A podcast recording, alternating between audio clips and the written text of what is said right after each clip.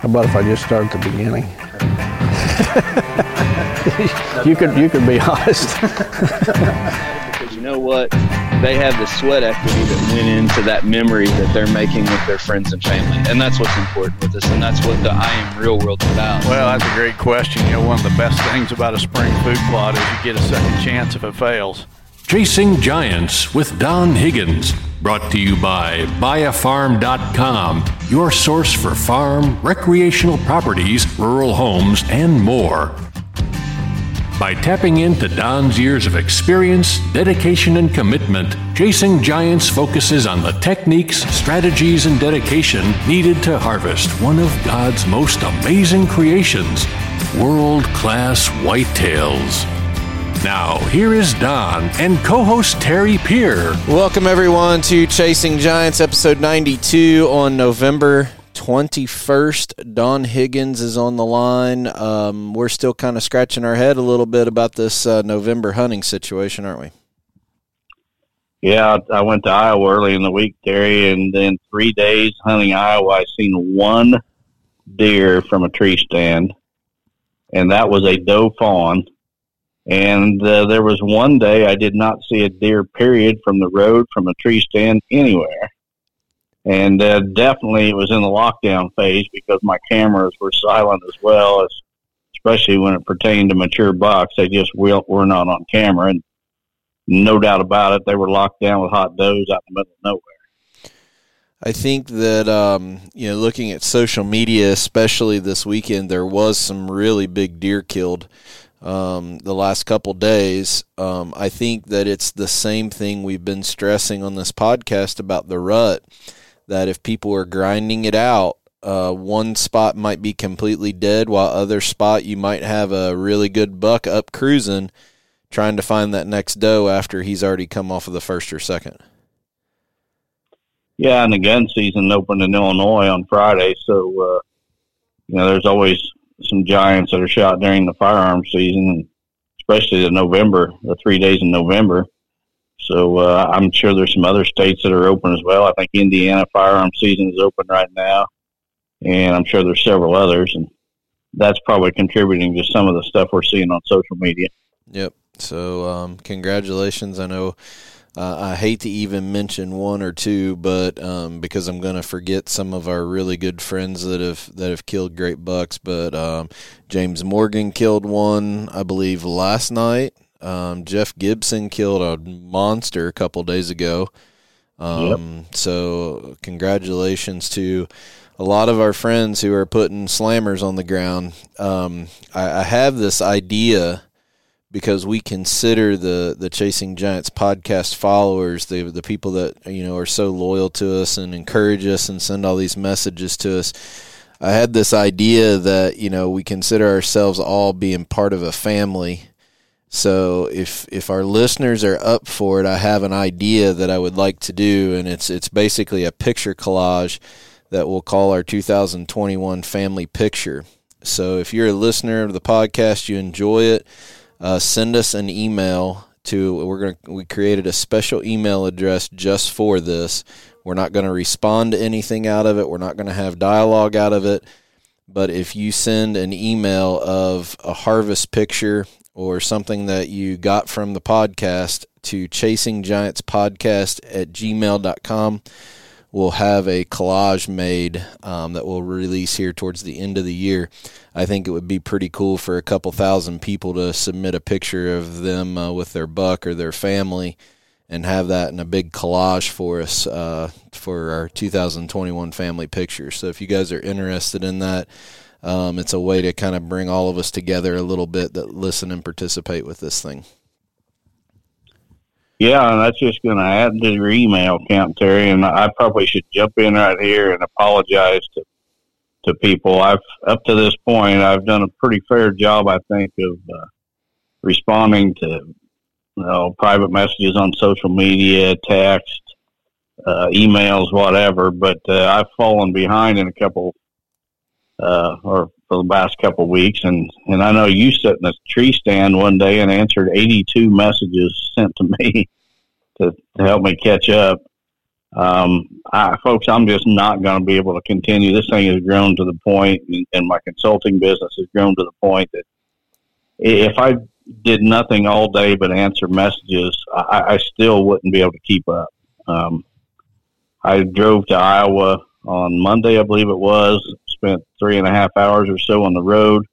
When I left, I had X number of, uh, of uh, voicemails and I had X number of um, text. And the new Chevy truck I got from Chris Yates allows me to uh, answer those, you know, without picking up my phone, even the, the text. Well, I spent the entire three and a half hour drive answering the phone or returning phone calls and, and responding to text messages. And when I got there, I actually had more than when I left after spending three and a half hours answering them. So I just can't possibly keep up. If you've got a question for the podcast, there's a or, or basically a question regarding deer hunting, period, please submit it to the uh, on the form that's on chasinggiants.com. Um, I, I will not look at aerials and offer you advice on aerials. I cannot age deer from pictures. Um, just a lot of different things. If you're interested in consulting, please send me an email. Um, I'm booked solid for this year, but I have started a standby list as well as uh, a lot of these clients are, are choosing to go with Wes Delk, save a little bit of money, and they can get in um, this year. So uh, if you're interested in anything to do with consulting, um, please email. And I apologize. I, have gotten to this point thanks to you folks who have supported me um, from everything from reading my articles for the past 25 years to, uh, you know, supporting real world wildlife products to listening to the podcast and, and I really hate it that I'm I can't respond to everybody personally, but it's just grown too big.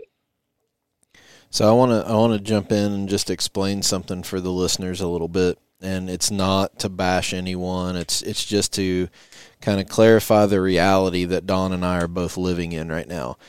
If somebody sent us a text message or somebody sent us a, a message on social media and just had an, a question it would it's getting to the point that's not even possible to answer but the problem is is everyone wants to have dialogue back and forth and you know we're running sometimes 50 and 60 conversations at the same time with different people and it's not fair to any of us to uh, for us or you guys to kind of shortchange that. So, any question, you know, eh, I forget somebody had a, a question about whether they should sit all day in December. Somebody's had a question about what to do on an out of state hunt in in um, after Thanksgiving, how to hunt. Um, if you have those type of questions, most likely someone else has that same question. Submit those for the podcast. We'll use them. If if you need questions about consulting, Don has done a great job on his website. I promise you that most likely your question is answered on the Higgins Outdoors website. His pricing is there, his availability is there, the contact information for him Wes is there. Uh, please just try to save everybody um, a little bit of effort but it's it's just we, we want to be the people that interact with, with all the followers, but it's it's just crazy right now. I mean, like I said, I I had a hunt well, I guess it was Wednesday morning, wasn't it? Wednesday morning, I had a hunt and um, um, didn't the deer weren't moving at all, and I went into Don's uh, messenger account and answered 82 messages from people, and um, it's just we're going to have to get to that point. We apologize about it. I want to throw out one more thing, and I, I hope this doesn't come along come across wrong, um, because again, I, I certainly appreciate everybody, but if you do leave me a phone message, please leave your question. Um, don't just call and say, "Hey, Don, this is so and so. I've got a question for you. Give me a call when you get a chance." Because what happens is then I call that person back and they don't answer. And if I, I could answer their question on their voicemail if they tell me what the question is, but if they don't, and we go back and forth with a half a dozen calls missing each other, before I finally get a chance to even hear what they want. So please don't just leave a message saying, you know, I got a question, give me a call. Tell me what the question is and I'll answer it when I return your call. I just hope people understand that this isn't us trying to be rude or trying to be distant. Uh, we still have jobs, we still have families, and we can't get a break. And um, it's just it's just where we're blessed beyond measure that you guys want to interact with us and and um, and have this kind of uh, you know correspondence with us. But we just ask if you have a consulting question, send it to Don at HigginsOutdoors.com. That link is on his website. If you have a question about hunting of any sort, submit those through the podcast questions, and that's on chasinggiants.com. And um, if you send stuff to social media, um, it just it's probably not going to get answered. It, it's just unfortunate that it's gone that big. So, but we'll try to answer as much as we can. We'll do the best we can, and again, we appreciate your support. So, uh, I want to throw out there also, Terry, the Rut Report I've been doing on social media. A lot of you guys have uh, have uh, been following that. I've been giving a prize away daily. Um, now I will continue to do that. I thought Facebook was going to had kicked me off this morning. Don got banned. Everybody, Don got put in Facebook jail for 24 hours, but he appealed it and he won, so he's back on. Yeah, now. I won my appeal. So uh, anyway, I appreciate everybody, uh, you know, liking that report and tagging others in it. Um, another real quick note: uh, whitetail master classes. I said that those had filled up and I forgot to be mentioning this. Uh, there is a discount for real world dealers. If you're a real world wildlife products dealer and you want to come to the master class, there's a $300 discount for you. And uh, the uh, the first two classes with Dr. Strickland are full. There's two Saturday classes that are probably three quarters full, and they will fill up probably by Christmas because I know a lot of guys get their wives or girlfriends to uh, buy the class for them as a Christmas gift. So those Saturday classes will fill up, and then there's two Thursday classes, and right now those are about half full, and and they may be full by Christmas. I don't know, but they'll definitely be full before March. Yeah, um, just to make sure that uh, you guys got questions about uh, being a real world dealer, uh, send a message to uh, the Real World account. Uh, we have multiple people that monitor that, so um, if you have a question about becoming a real world dealer you can uh, contact us through the Real World account on social media or call the office, uh, which the phone number and everything is on that website. So uh, let's talk a little bit about the uh, explosion I had out of that custom muzzleloader that I had on that I had built on Friday. Is that all right? Yeah, actually, you uh, filled a tag, so we need to hear about that. Yeah, so um, I think I think both you and I probably made a mistake or not a mistake, but just um, our schedules got the best of us, and we made decisions uh, we thought were good, and it relates to our out of state tags. You know, you you spent so much time last year doing consulting work that you really didn't go out and boots on the ground in Iowa. Um, I had to put in. I always shotgun hunt in Illinois every year and I had to make the decision on what county I wanted to put in for a shotgun tag for a non-resident. And you know, we picked up the new property, and uh, it's in a different county than other farms that I have access to hunt. So I made the call that I was going to hunt not where the new property is at because historically the farms that we have to hunt, they there's usually a really good buck on there. This year there wasn't uh, probably the first year since 1996, expect, except for the 2012 um, EHD breakout the couple years after it. There's always a giant on this farm. So I went all in on a shotgun tag and didn't have a deer to hunt. So uh, I made a Facebook post just trying to explain uh, what went through my head when I shot this deer Friday morning, and I'll tell the story here in just a second but I got just a ton of messages about like basically people almost putting me on a pedestal for being the sportsman and that's exactly what I didn't want to do and why I was trying to to explain it. Um, I went through the same kind of emotional side that every hunter out there has and I wish I wish I was the man to say that if I had a giant on that farm that I still would have made the decision that I did um, I honestly don't know. I don't know if I would have done the same thing or not if I had a target buck or not. But Um, it'd been slow all morning, Friday morning. We were actually getting ready to leave for lunch, and uh, I was I decided to take the uh, Hankins Hankins custom muzzleloader that I had built last year to hunt. Um, the farthest shot I had was maybe 110 yards, but took it out hunting that morning, just thinking, uh, you never know what'll show up. I'd like to shoot a deer with it anyway. Was never expecting to really even see something I wanted to shoot. Sitting on the ground, and we were getting ready to leave for lunch, and uh, a buck came out um, about 70 yards from me, and put my scope up on it. He he did have mass, good body, really blocky, big neck, and uh, just wasn't what I was looking for. So I lifted my head up off the scope and started watching him, and he started walking, and his front right leg, which was the opposite side shoulder of what I was looking at, uh, he couldn't put any weight on it. He was just really, really struggling. And folks, this is a matter of just seconds. Uh, when I saw him limping that bad, I put my cheek back down on the gun and shot him. Um, that's all the information I know about the deer. Didn't have a history with him. Didn't know, you know, we hadn't been watching him limp around. This is on the river bottom, so there's just a ton of deer.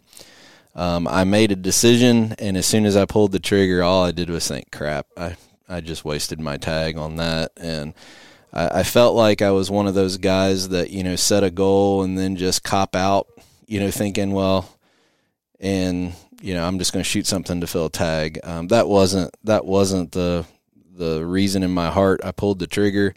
Um, I saw that deer was really struggling. I mean, he was he was really struggling walking, and thought as soon as I pulled the trigger, I thought, oh man, he probably would have lived. Why did I do that? Um, I didn't even walk over to the deer. I just I just sat there. He was literally about sixty yards away and um, and just I don't know. I don't know what the emotions. I tried to explain it, but I I can't type what I felt.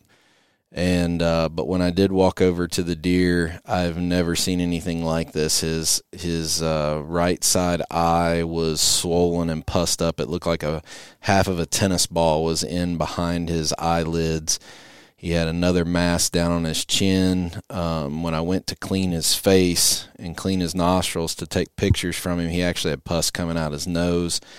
So the infection of whatever happened to him was all over his head, and he was in really bad shape. So I, I do not regret uh, uh shooting him. Um, it was not what I pay out of state tags for and what my goals are.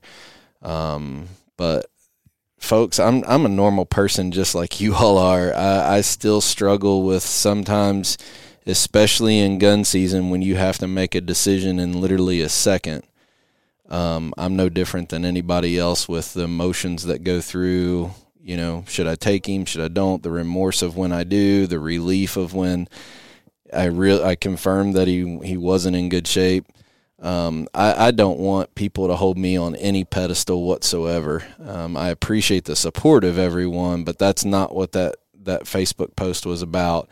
Um, it was more just to relate to every other person out there that you have to make a decision sometimes and they're hard and sometimes they're not the right decision. But um, um, that's that's where I was coming from. Um, I, am going to get him aged. he had uh, He's an eight pointer, um, small rack. He's he's only 136 inch buck. Um, I scored him last night, and uh, but he has um, uh, one base is six inches, one base is just under six inches. So really heavy mass. We'll see how old he is, just to learn as much as we can about him and go from there. But should know here probably by episode 94 how old he was. Well, you did the right thing, um, Terry. It, it's just that you, you have a, like you said, a split second to make the decision. And uh, I've been in that situation too, where I, I've had to burn a tag on a buck that I didn't want to shoot because he was injured, and it, it happens. It's part of it. But you know, there's a there's deer hunters and there's deer killers. You know, a deer killer he doesn't care. He's just out there looking to kill. However he does it doesn't matter, and what he kills doesn't matter there's deer hunters who are conservationists that uh, you know they've got compassion for the resource and, and the individual animal, not just for the whitetail as a species, but for the individual animal, they don't want to see an animal suffer. Yeah. And I, I know a lot of people get on me about my position with expandable broadheads. It's not that I think it's my way or the highway. It's that I, for my experience, and it's really not my personal experience, but from you know like Ron Slifer and and other folks I've talked to, I just don't see that as a humane method. Now, if you hit them right, yeah, it's going to be a fantastic job killing a deer. But too many of them get hit in the shoulder and they're they're wounded, and that's my knock, if you will, with expandable broadheads is that there's just too much chance for injury and, instead of a humane kill. Yeah. And Yeah. I'm not uh, saying I'm right, and well, you know I, that's my I believe I'm right, but you know I just sat in a, a blind with a gentleman on my farm recently who was shooting expandables, and I never said a word to him. And I mean that happened in the last couple of weeks, so right. I Well, I respect just- other people's opinions. I just didn't want me sharing. I, I almost didn't even share the story of the buck, but I, I I wanted to basic. We're on a podcast. We we have a lot of listeners. We have a lot of people that trust our opinion. I was not looking for some everybody to say, "Oh, you're you're such a good outdoorsman or you're such an ethical person." That that's not what I'm I'm going after. I'm going after guys. Don and I are just like you. We have to make decisions. Um, sometimes they're tough decisions. Um, I can't honestly tell our viewers that if I had um, a net booner buck walking around on that property, I would have pulled the trigger on that thing. I, I, I would hope I would make the same decision I did but I'm human. I mean, it, it's just one of those things. I just I don't want people to um, to take the story of that buck as anything other than me relating to every single listener that's out there.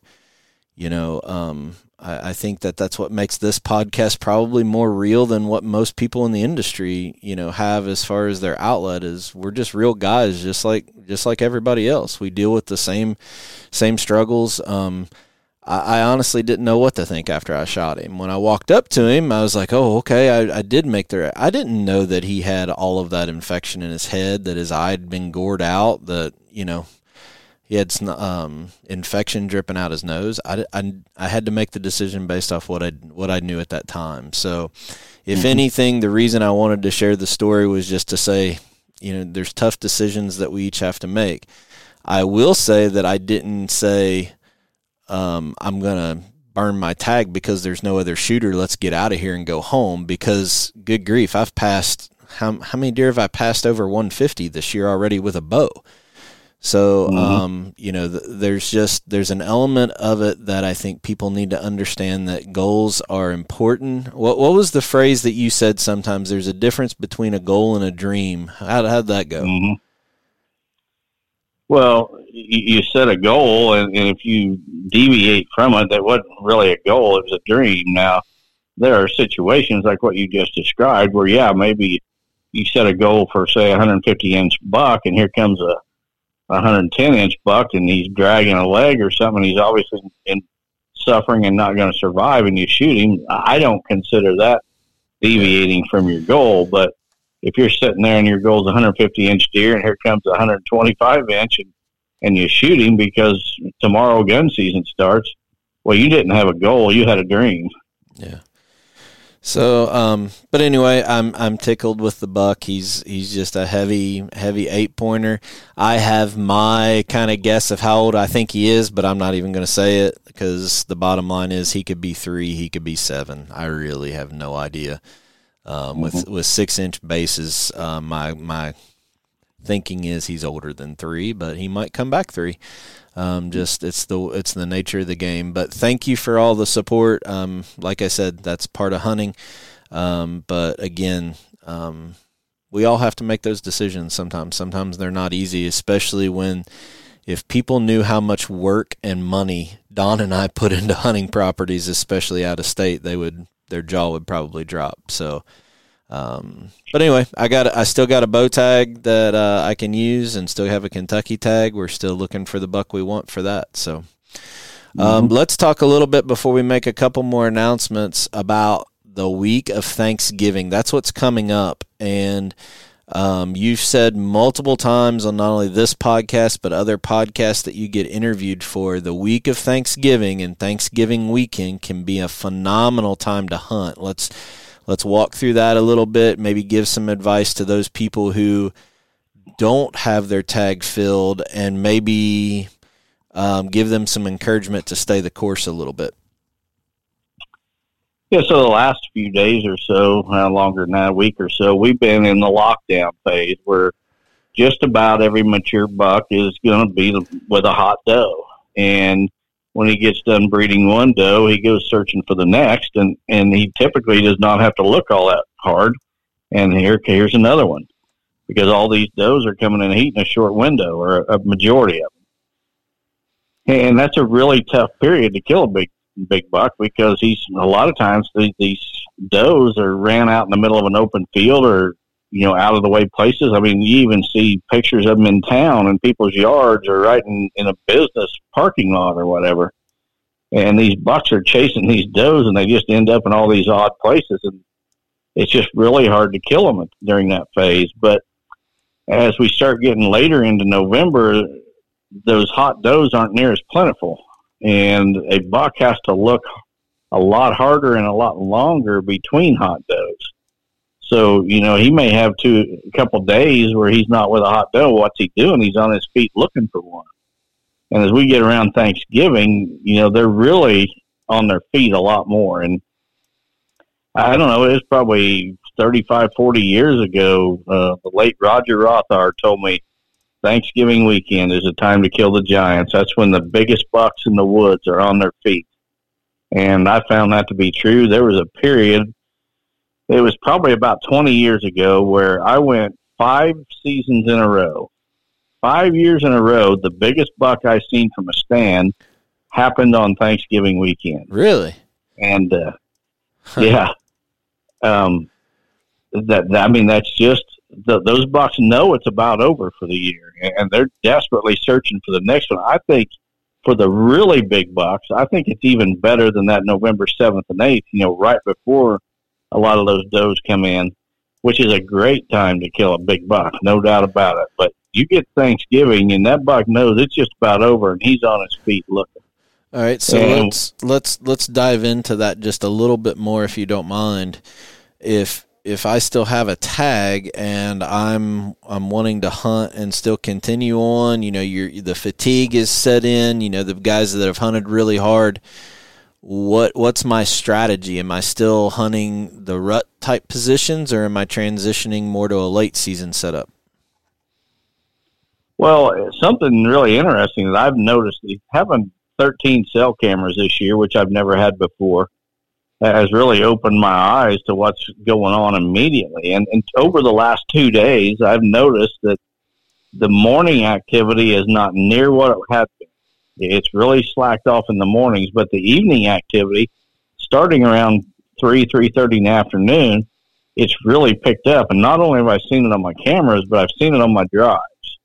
So that tells me that we're shifting away from that lockdown phase a little bit. We're getting towards, you know, that the, the tail end of the rut where those bucks are desperately searching. And, you know, Terry, the biggest, well, he ain't the biggest buck anymore. He was for a number of years. The 214 inch buck, the two, my first 200 shot back in 2004.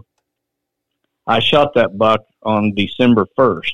And, you know, that's one day away from the end of November, but he, he was doing what the bucks do at the end of November. He was on his feet looking for a hot doe and I shot him on an afternoon hunt. We're we're shifting into that period where the afternoons become better than the mornings. Where early in the rut and during you know the the peak of the rut, mornings are hands down better in my opinion. Mm-hmm. But when you start getting to this tail end, them, them afternoons pick up again and they become prime time. Yeah, I think uh, I think that if especially right now, all of the work that people put into their food plots uh, now might even be a better advantage of having established late season food plots than even they were early season um, um, hunting evenings. Yeah, I mean it's almost like these deer are getting into that late season pattern where every afternoon they're getting up and they're hitting a prime food source. And the thing of it is that the bucks, the mature bucks, are usually more reclusive and they may not show up to those food sources till after dark, the rut is still in play and it's causing them to come to those sources still in daylight. Now, I wouldn't give up hunting mornings yet. I would continue hunting mornings right on through Thanksgiving weekend. But I would really focus. If you had to pick one or the other, I, I would. It's getting to the point where I'd start going with the afternoons. Yeah. All right. So, uh, still a lot of hope for those guys that have a tag. I know both of us have a tag. Now you Yep. have uh, you have a pretty big weekend planned uh, with the new house this week. So, um, are you going to head back to Iowa? Are you going to hunt at home? What's what's your plan that's going to going to be taking place here? Well, I'm going to go back to Iowa. The question I only I've got to decide is: Am I going to go tomorrow and be back home for Thanksgiving on Thursday, or am I going to wait? Um, we got Thanksgiving Thursday, and then Friday. Uh, my daughters and sons-in-law are coming to help us move a bunch of stuff to the new house, and uh, so the the quickest after Thanksgiving I could get back to Iowa would be Saturday. So I haven't decided if I'm going to Iowa tomorrow or Saturday, and uh, I'll I'll be watching the weather, take a look at the weather later tonight, and, and make that decision. But uh, I am going to be back to Iowa before November rolls out. Gotcha.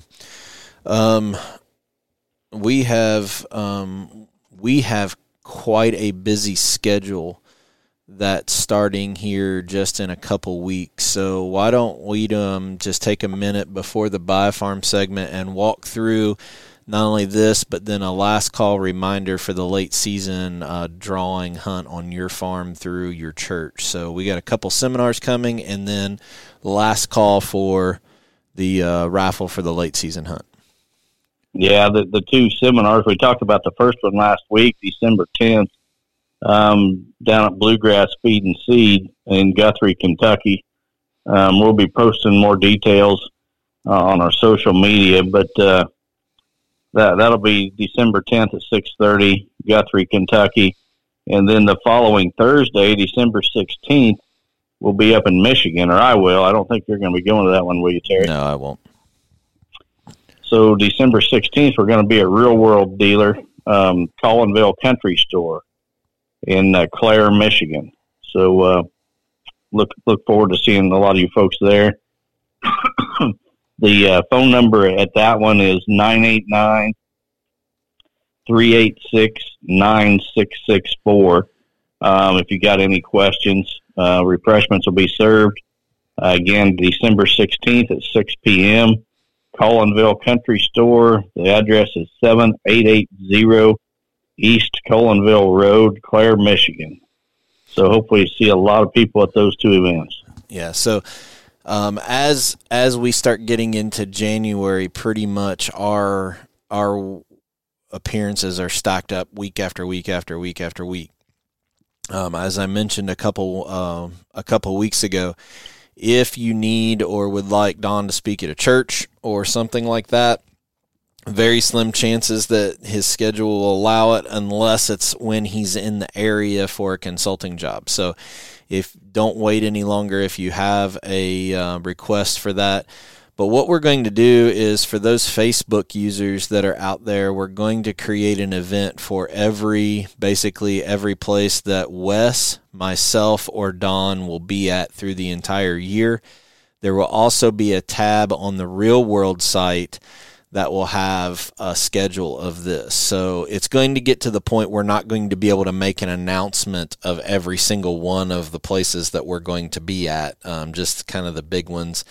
Um, but here in December we have two, and we really never even have these in December just yet. So again, uh, give uh, Brandon Beachy a call if you're uh, in Southern Kentucky um, north northern uh, Tennessee area or in Clare, Michigan for the December 16th. So, why don't you make a quick announcement about last call for your rifle for your church?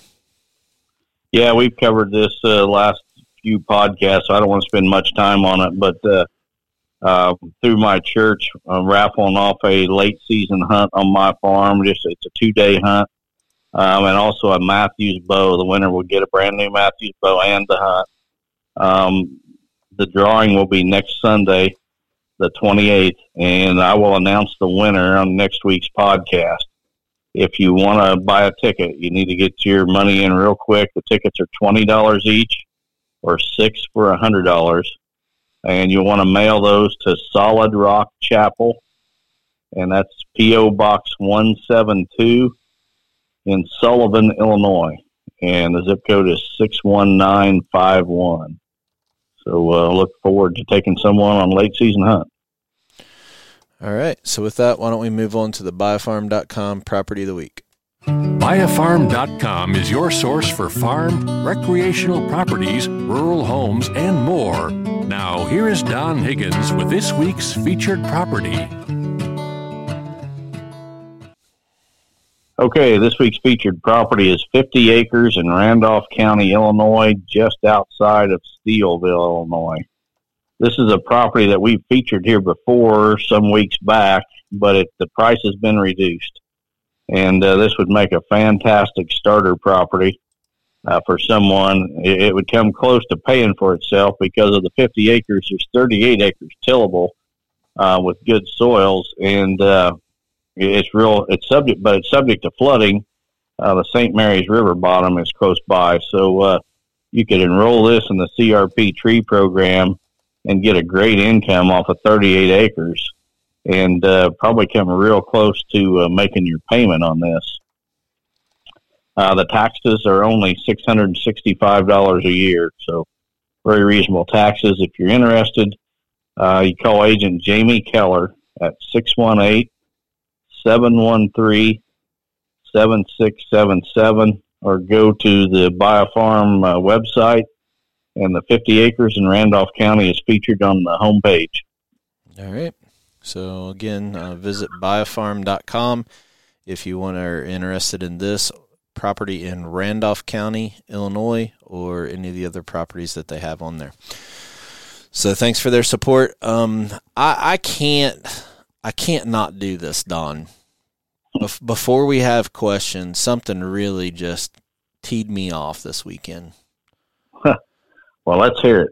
We ain't had a good uh, outburst in what a week or two. Yeah. So you know, um, I had the situation of killing this buck this weekend, and um, you know, I might be completely off my rocker. And people say that you know when there's an infection in a deer, just cut the infection out. Um, when that infection is that bad in an animal, that infection's in the bloodstream. I ain't eating the thing. That thing stunk. It had pus dripping out of it. I, I wasn't going to do nothing with it.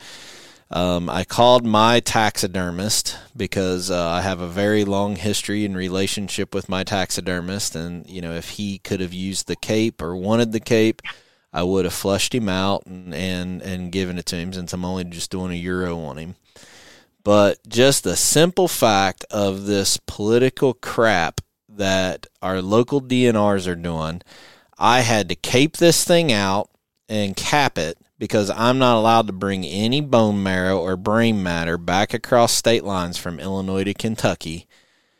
And it just, every time I kill an out of state deer, it just makes me even more mad about our states just blowing the CDW thing out of the water and putting stupid rules in place that just make it more difficult for hunters.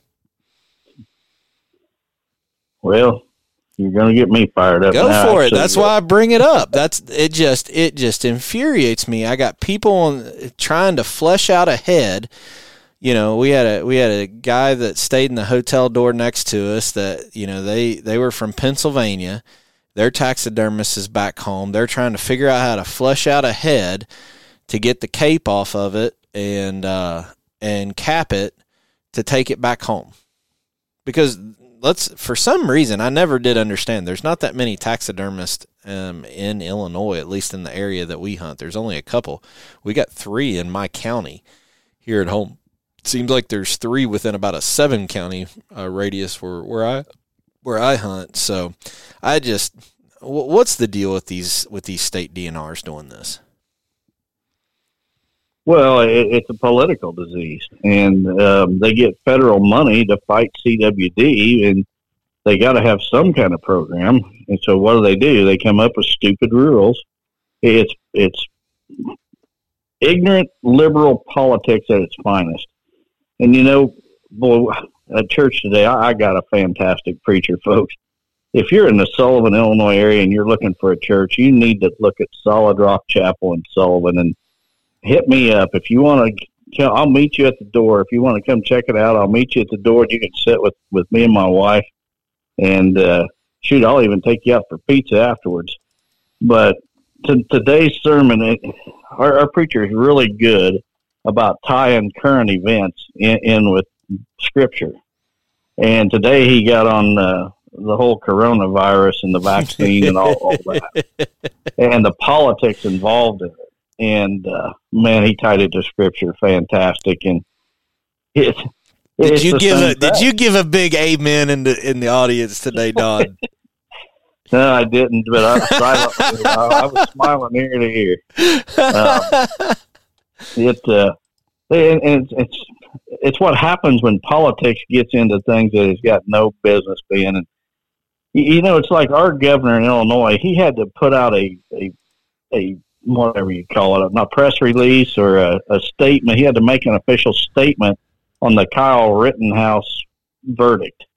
Now, why in the heck? It's not even in our state, for one thing. And this ridiculous liberal puke of a governor that we got has to throw his two cents in. Uh, and I mean, anybody with the, the first inkling of a brain cell that listened to that, any of that trial, it, it, there should have never even been a trial. Whoever brought the trial the prosecutor, he should be on trial now and he should be locked away. I mean, they tried to destroy this kid and lock him in a cell for the rest of his life for defending himself against three known criminals. And how, how did we get started on this anyway? I don't know. I asked you about, C- about CWD. it's, it's, all politics. It's, it's politics. It's dirty politics. Dirty politics is ruining this country. And at some point, I mean, I don't even know if we can ever turn around now.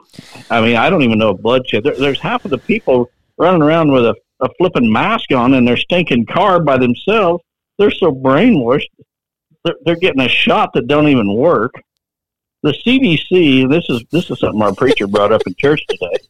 The CDC has changed the definition of a vaccine on its website and our pastor's printed this off. He's got the, the prior definition was a vaccine, you know, it, it, it basically cures an illness or, or whatever.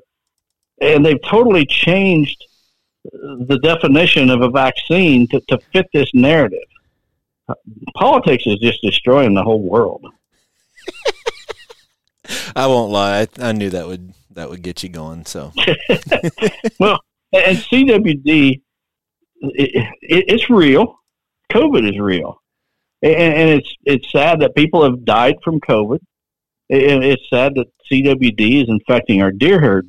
But but let's face both of these is, issues with some common sense. And people like Fauci see an opportunity to make money off this garbage. They don't care about fellow human beings. They don't. All they care about is stuffing their pockets with more money and it's political. That made me feel better.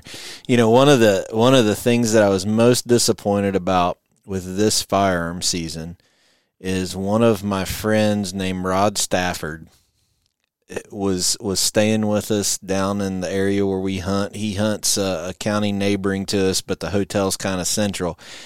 I was looking forward to having dinner with you and Rod on on Saturday night, but Patrick and I ended up tagging out and coming home early, and you didn't get a chance to come down because Rod pretty much almost makes you look like a liberal. There's one guy right there. That, I'm telling you, when it hits the fan, I, I want to be standing right side by side with Rod Stafford. I, I know him. I've, I've done work on his farm in Indiana, planted trees there years ago. Oh, Fantastic guy. But I'm telling you what, if we had a one, if we had 100,000 Rod Staffords and Don Higgins in this country, just 100,000, I'm telling you what, it'd be a different place. All right. Well, I had to get you fired up at least one time. Um, why don't we move on to the listener submitted questions? I, I, will admit, I've I've been to Don's church. They have a fantastic preacher and a, and a great church. So if you are in the area, all kidding aside, um, great place to visit and uh, and and worship with them. So uh, commend yeah. commend your church family. They're they're very nice people. And I was serious. If you want to come visit, I will meet you at the door and, and walk you right in, and you can sit with me. So uh, hit me up if you're interested. Uh, we better move on to the questions, yep. Terry. I'm gonna get fired up again. I, want to start by saying t-shirts are back in stock. Anybody that uh, t-shirts are going out tomorrow morning. If we answered your question in a past episode, you did not yet get a t-shirt. They're coming. Uh, we already got them packaged, waiting for Stephen the mailman is going to pick him. I haven't even told Stephen what his new nickname is yet. You think yeah, he'll well, know what Carl means if I call him Carl? he is now know? officially named Carl. Your mailman's name is Carl from now on. Uh, we'll basketball fans from the 1990s will remember Karl Malone, the mailman. Well, Carl is my mailman. Yep, and he's going to be delivering T-shirts. He bought my supper on Monday night, so now I owe him a supper sometime when I'm up there. Yeah, well, all right. Well, what's the first question for tonight? First question comes from Tanner Coleman from Findlay, Illinois, not far from me. Maybe Tanner wants to go to Solid Rock Chapel next week. Um, Tanner says, uh, Don and Terry, my favorite part of the podcast is the tactic discussions.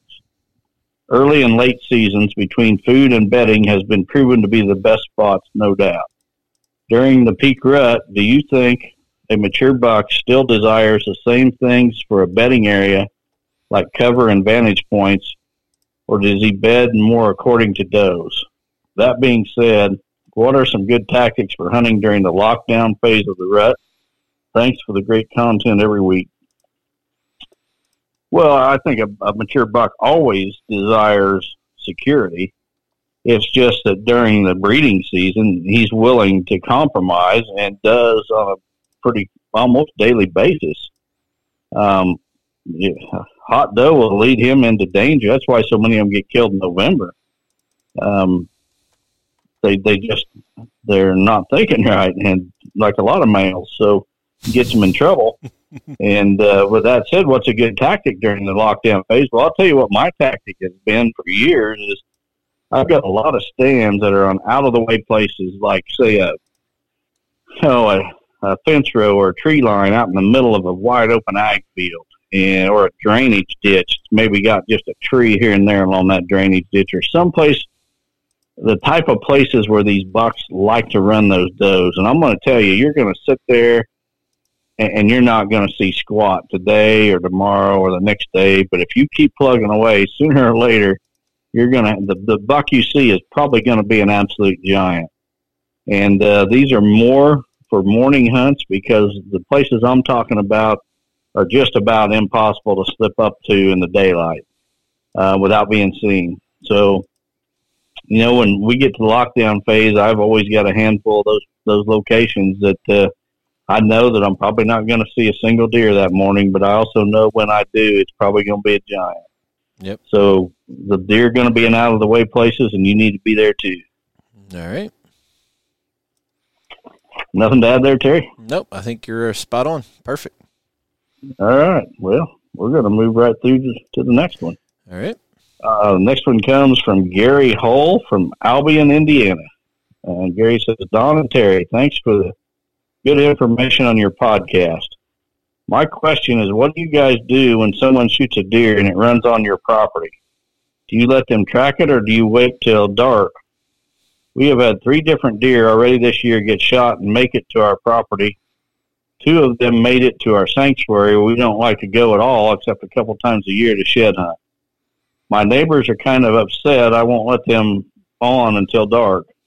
I'm trying to be a good good neighbor. What's your thoughts or suggestions? Good luck this season to you both.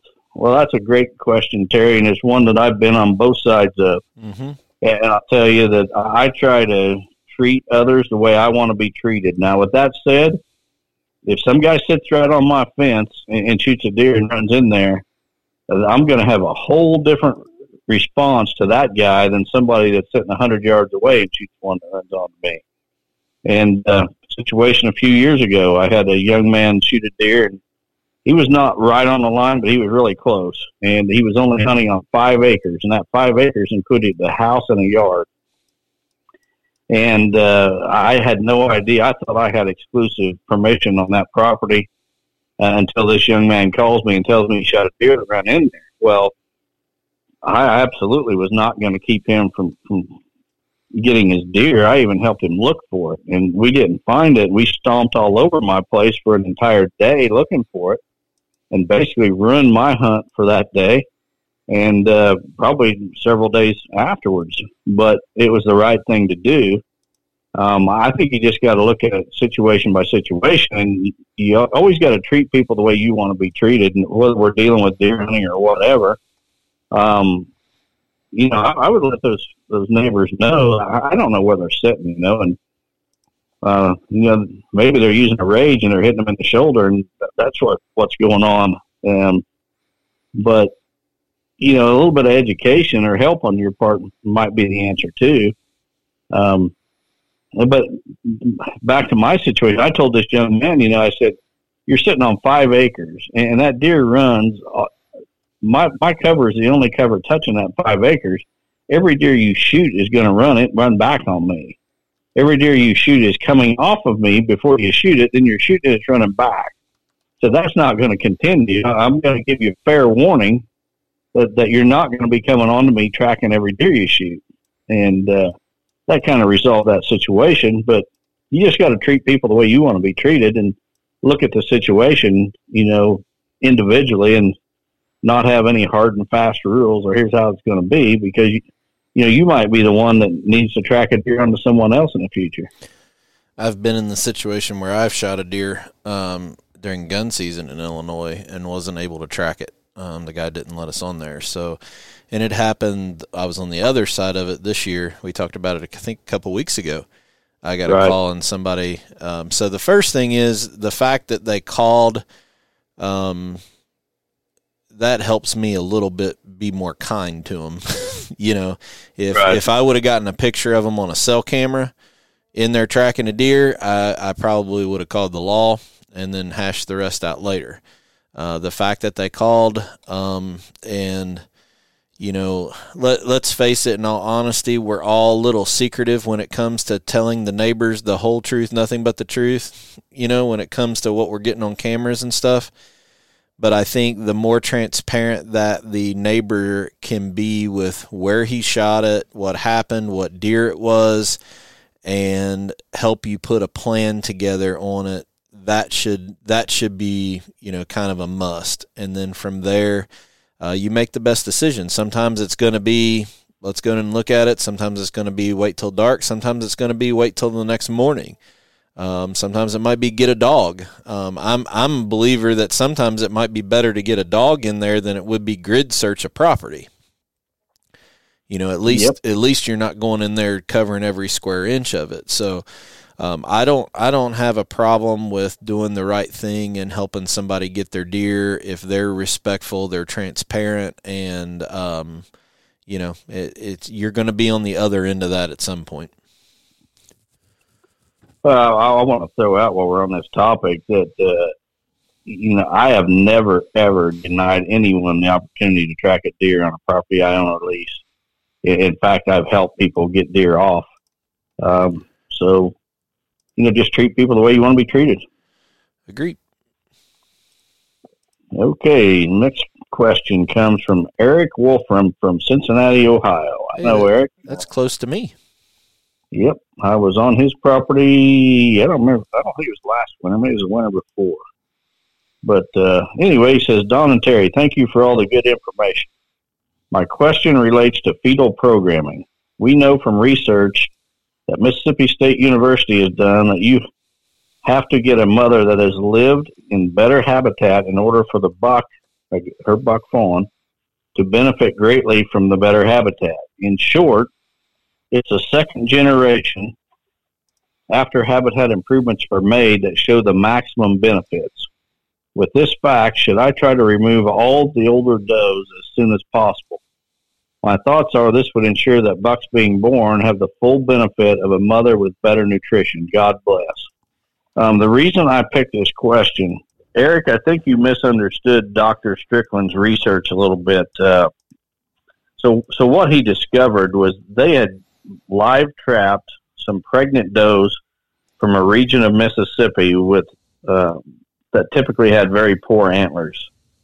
They brought those pregnant does into their research facility, allowed them to have the fawns, and then studied those buck fawns. They expected those buck fawns to have antlers that were just as good as buck fawns that were born from does from a, the best region in the state, but they did not. And, and you know they correlated that with with fetal programming because that doe did not have good nutrition when she was bred, that fetus carried for life, um, you know, inferior antlers.